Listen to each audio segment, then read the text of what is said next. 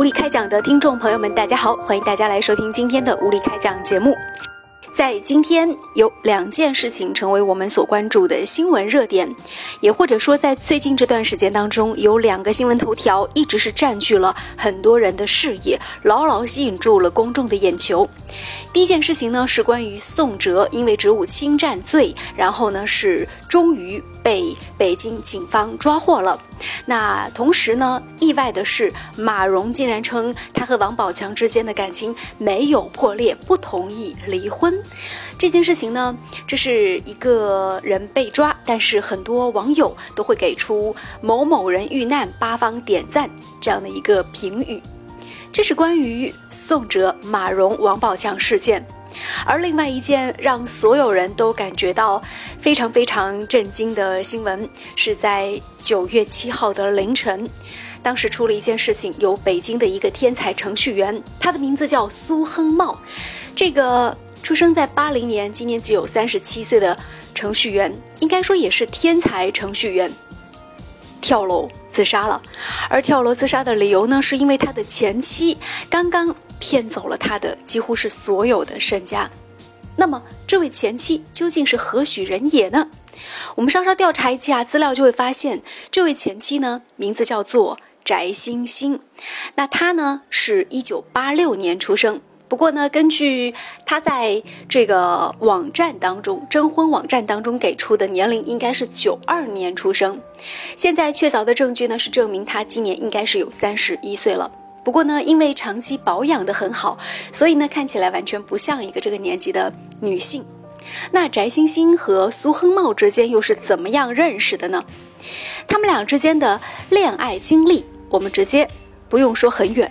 直接就回溯到二零一七年的三月份说起，那时候呢，两个人都是世纪佳缘网站当中的 VIP 会员，两个人呢都交了几万元这样的高级会员的会费，所以呢，他们是有专门的红娘为这样的高知人群进行牵线的。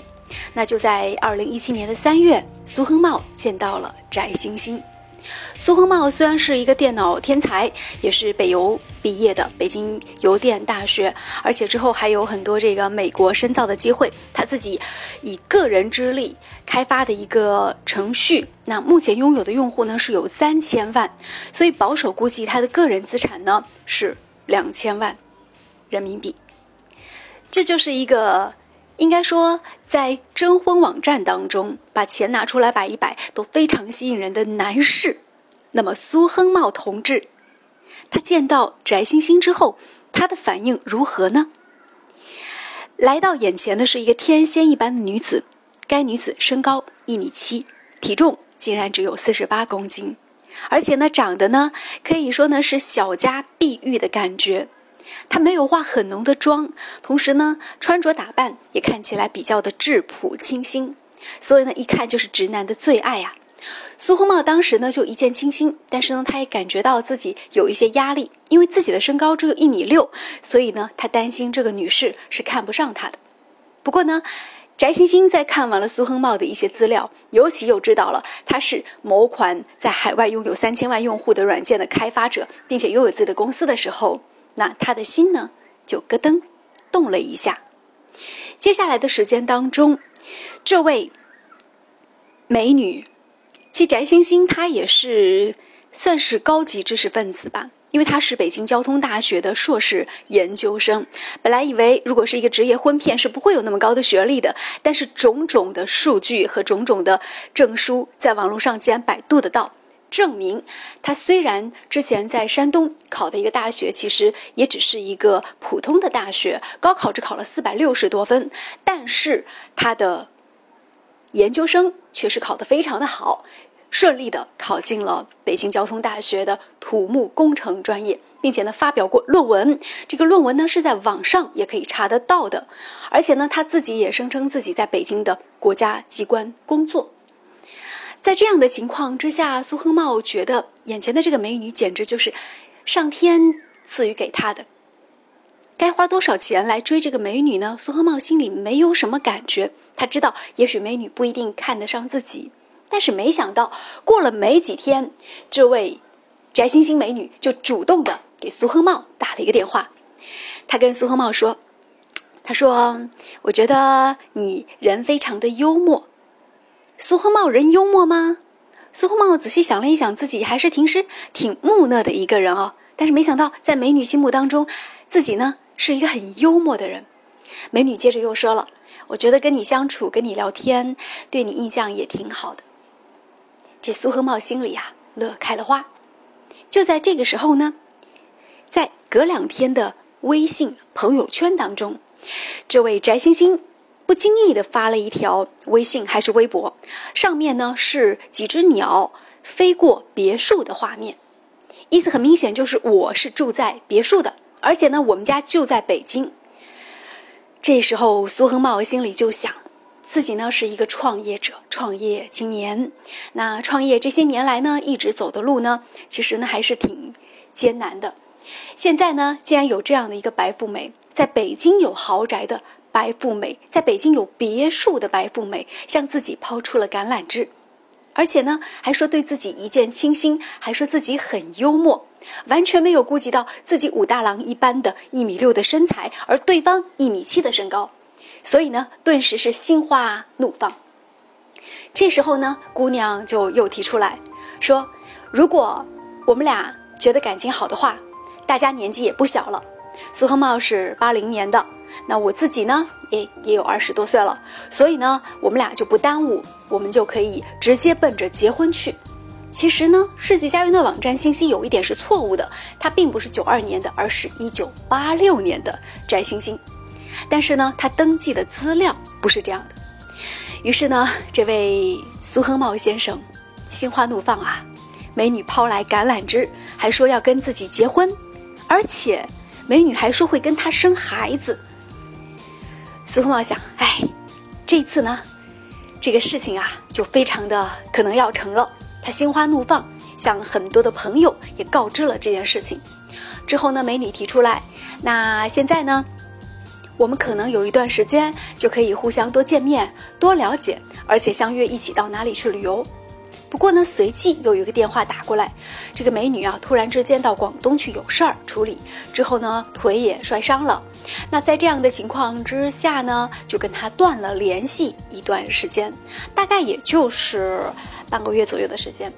之后呢，美女打电话说：“哎呀，这个腿摔伤了。”苏和茂呢，又千里迢迢去接了美女，还有她的妈妈。那之后呢，哎，从广东出发，就直接在澳门。玩了一圈，之后呢，两个人又到海南三亚玩了一圈。这玩几天的时间当中，主要的事情是什么呢？重要的行程就是购物。那么在三个月时间当中，他到底花了这个男人多少钱呢？根据事后的算计，一共花了有一千多万。怎么可能有一千多万呢？随随便便的乱花吗？我们简单看了一下，这一千多万包括有买一辆特斯拉的车。一千多万，包括在海南去三亚旅游，不是为了带你去旅游的，是为了买房子的。买房子可以明显的看到，当时写的是两个人的名字。不过呢，在两个人闹离婚的时候，当时翟星星是提出来，这个上面只能留一个人的名字，把你的名字给划掉。另外呢，还买了很多高档的奢侈品，其中包括有各种各样的名牌包包，还有一些名牌的首饰等等等等，不一而足。另外呢，除了这些东西之外，那么他还做了一件事情，在两个人决定要结婚的时候，这位翟星星就说了：“他说，哎呀，我突然想起来，好像我昨晚做梦，感觉我之前好像有过一段婚姻。”哎呀，这苏恒茂也觉得奇怪，你不是跟我说你未婚吗？而且资料也写的也是未婚，世纪佳缘的这个网站登录的也是未婚状态啊。星星说真的有过一段婚姻，就跟他坦白了这件事情。坦白出来跟他结婚的这个人呢，叫什么铁男。但是啊，最后，当他们两个人到这个法院系统去要求。调取关于离婚协议等等等等的时候，那苏恒茂才发现，原来跟这个翟星星结婚的，并不是那个叫铁男的人，而是另外的一个男子。这究竟是怎么一回事呢？他自己也觉得百思不得其解。而在这个过程当中呢，翟星星以到法院调出这个调解书需要钱的理由，于是呢，就直接找苏亨茂又转账了八十八万，事后呢又转了四十多万元。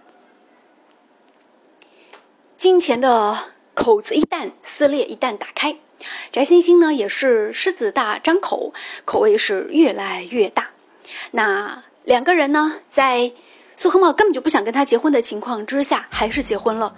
其实这时候可以看出来，这位程序员还是多少有一点私心的。他会觉得说，如果说不结婚，前期的那几百万、上千万的投入就打了水漂了。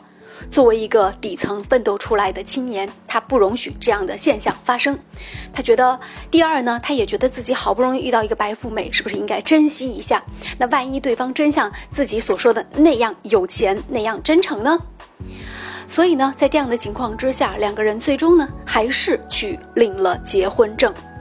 不过呢，在领证之后，大概也就一个多月的时间，两个人就将结婚证换成了离婚证。而将结婚证换成离婚证，翟欣欣也向苏亨茂提出了更加非人的要求。首先，他要求的是什么呢？海南的房子把你的名字去掉，然后呢，完全给我。当然，那车呢本来就是我的名字，自然就是我的了。还有，你要给我一千万的赔偿，一千万的赔偿。苏亨茂很想问问，为什么要这么高的赔偿？这女的就说了呀，因为你突然之间就要跟我离婚呢，这是你单方面提出来的呀，所以你要给我赔偿啊。苏和茂说：“我手里没有那么多的现金。”翟欣欣不干了，他说：“我知道你有那么多钱，你就是应该给我这么多的赔偿。”而之前他们两个人为什么会闹到离婚的地步呢？其实还有一段插曲。当时呢，他们两个人结婚之后是住在一个小高层当中的，但是呢，翟欣欣很不满意。他说：“我觉得我所有的亲戚朋友在北京都是住大的豪宅的，你看我自己也是住别墅的，我不愿意跟你窝去住在这么个小地方，所以你要在北京换个大房子，而且写我的名字。”但是呢，苏亨茂没有同意。因为他当时也觉得，在北京如果换一套大一点的房子，对他来说经济上是有一定压力的，所以翟欣欣以此为由，于是呢就把苏亨茂从房间里赶出去了。接下来啊，两个人虽然是新婚，可是呢，一个是住在这里，一个是住在那里。苏亨茂呢，据说是在酒店里啊住了有一个月时间，在这段时间当中，那么他和他的这位前妻之间的交流更多是钱，要钱，要钱。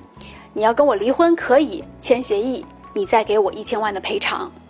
可是呢，苏恒茂他也有一些担心的地方，因为当时也许他是拿得出这一千万的，但是他的股票没想到这时候股票又亏了，所以他市值手里的现金是没有那么多钱的。在事发之前的一个多礼拜，他曾经试图卖掉自己一手辛辛苦苦创立下来的这个软件，卖给其他的平台，但是对方说已经有类似的软件开发了，所以不需要买你的软件。当时呢，他也感觉到了心灰意冷。在这样的情况之下，加之对方又搬出了一个所谓的叫刘克俭的高级警司的这样的一个人，说你要是。不给我钱，你要是不给我一千万，我就要我的这个舅舅啊，刘克俭，就是把你送到法院去。那咱们以后就在监狱里见了。苏和茂心里也是有一些打鼓的，毕竟他做的这个软件，比如说可视的视频电话呀，还有一些网络上的问题呀，其实他确实有钻这个政府的空子，所以他确实有一些这个值得就是说不清楚的地方。但是呢。这些东西是经不起查的，一旦查出来，可能也是有问题的。在这样的情况之下呢，他又很害怕这位警察舅舅真的查到自己的身手上来。在这样的情况之下，苏恒茂完全被这个女的逼得没有还手之力，他最后选择了以死来结束自己的生命。其，纵观这件事情啊，很多人在说翟欣欣是一个婚骗。但是我想说，作为一个婚骗来说，翟欣欣这样的婚骗却是和一般意义上的婚骗有着很多不一样的地方。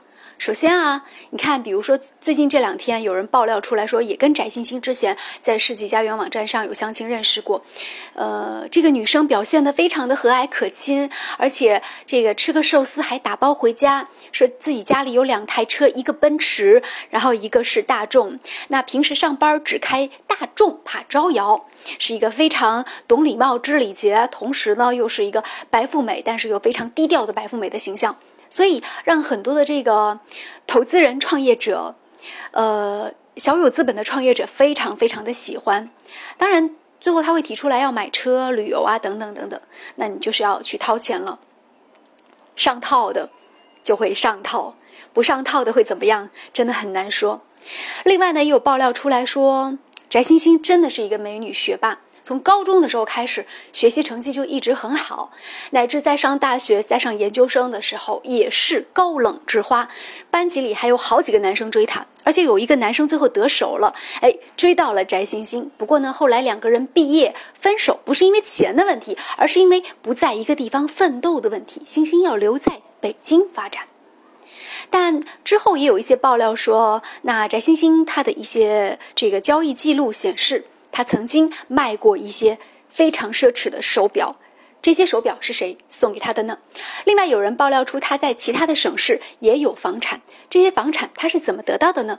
另外还有人爆料出他的手机号竟然是有一个内蒙古号，他为什么要有一个内蒙古号呢？这究竟有什么样的一些猫腻在这个里面呢？一个女人高智商，同时又非常的冷血。在这样的情况之下，他又冷静，同时他又善于伪装，善于去扮演清纯女生、可爱女生的形象，所以呢，直男简直就是无法抵挡。在这样的情况之下，唯一的保护自己的方式就是守护好自己的钱包。但是，那么苏亨茂难道是一个傻子吗？他不知道要保卫自己的钱包吗？其实，我觉得一开始我也觉得苏亨茂这个人挺傻的，就是一边倒觉得苏亨茂仅仅是傻而已。后来我就发现有一点不太对劲的地方，这位苏亨茂同志，他不仅仅是傻，一个很傻很傻的人，他不可能会拥有两千万的身家；一个很傻很傻的人，不可能开发一个程序会拥有三千万的海外用户，所以他肯定不是一个傻子。而且他自己做的 WiFi 这个软件程序就是用来互动的，所以说他对于人际之间的互动应该也没有那么蠢，不会蠢到那种地步。所以他到底傻不傻呢？在某些方面，他也许是傻的。但是有一点，我觉得可以肯定的是，他其实也认为，当他遇到翟星星的时候，他觉得是一个机会，是一个让他的事业更上一层楼的机会。他觉得自己是一块金子，他觉得自己是一个爱因斯坦，被一个有识的白富美给相中了。当时他内心一定是这样的狂喜状态，觉得自己的事业可以如虎添翼了。那么。对方是一个住着几千万豪宅的白富美，自己就是不缺钱这样的一个感觉的，自己开奔驰、大众这样的车，所以，那自己为了追求一个如此好身家的一个女士，砸掉个一千万，他可能也觉得说是应该的，而且他的底线可能也就是一千万。当对方再次要求、再次贪得无厌，要求要挖空他的全部的时候，他才发现自己已经好像是那个深陷泥潭当中的这个虫子一样，被蜘蛛已经包裹的成为一个茧，怎么样也咬不破那个茧，最后只能作茧自缚了。其实，唉，可悲的人性，可叹的人性，人们就很想再问了：这位叫翟欣欣的女士，为什么？他能够这样的控制苏亨茂呢？其实也很简单。第一，他觉得这个男的就是他的菜；第二，那就是他为这个男人制造了很多的压力，既有来自事业方面对你的偷税漏税情况的一个清查，同时呢，又有在微信聊天记录当中所显露出来的绝对的冷血、淡漠和残酷。当对方还在喊他星星的时候，他直接说。如果你不给钱，咱们就在监狱里见。所以呀，所以呀，直男最爱的这种看起来是小绵羊、小家碧玉的女生，也许狠起心来的时候，让你都感觉到大跌眼镜，有时候甚至会搭进去你的生命。所以，我并不是想说。要远离那些征婚的网站，因为我觉得征婚网站其实在我身边也有一些成功走进婚姻的例子，而且在某种程度上，它也是一种让信息透明的方式。但是我很想说的是，即便是你们俩是通过征婚网站去相识的，也请多多相知一段时间。再就是，要管好自己的钱包，不要贸然的掏出太多太多的金钱。女方当时要求查看了苏亨茂的所有的往来账目的记录，当时确认这个男人身上有两千万，可是苏亨茂呢，只是看了一看别墅好像飞过他们家的一个照片，就确信这个女人是一个绝对真正的白富美。而没有要求看对方的房产证，这个就很有问题了。女方频频出现在男生的朋友聚会当中，可是这个女生呢，好像也没有把苏亨茂介绍给任何她的闺蜜。实际上，作为翟欣欣来说，她没有什么闺蜜，她所有的微博、微信更多是个人的自拍。即便是苏恒茂带着她去满世界购物的时候，她的朋友圈里发的也都是她自己的。照片，他在三亚，当时开着那辆苏恒茂送他的上百万的特斯拉，然后成为三亚人，买了三亚三百多万的房产的时候，笑的那个那个感觉，我觉得很多人都会记忆犹新。那是一种他觉得我无法用言语来形容我当时内心的这种震动感，但是我相信很多男人看到这个照片会感觉不寒而栗，要看好自己的钱包。最后呢，我想说，很多人都说女人的婚姻是她的第二次投胎，可以改变她的命运。所以，女人有的时候也会将结婚、将谈恋爱作为自己的人生的一个跳板，从而去积累财富。所以，这样的女人也被人们称作是婚骗、婚托。在我身边也有一些成功的例子。但是，我很想讲一句话：其实有的时候，婚骗、婚托没有那么可怕，只要你守好自己的钱包。但是问题是，如果这个婚骗婚托她是一个美女，同时她又相当的有才华，当然相当的有学历呢？反之亦然。如果是个美男子，同时又是一个有知识的美男子，那同样也会让很多的这个钱包鼓鼓的女士们没有办法抵挡吧。所以网上有很多种说法，说翟欣欣可能是一个团伙作案。但是我个人倾向于说，也许他的家人，包括他的父亲，包括他的这位舅舅，对他的所作所为没有那么多的了解。这一切的一切，也许都是来自于他自己一个人的一个操作。独行在这世上，我只爱金钱，我就是一个冷血的、小清新的女子。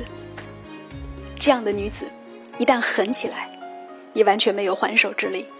所以。只有守住你的钱包。这里是无力开讲，我是主张李杰，再见。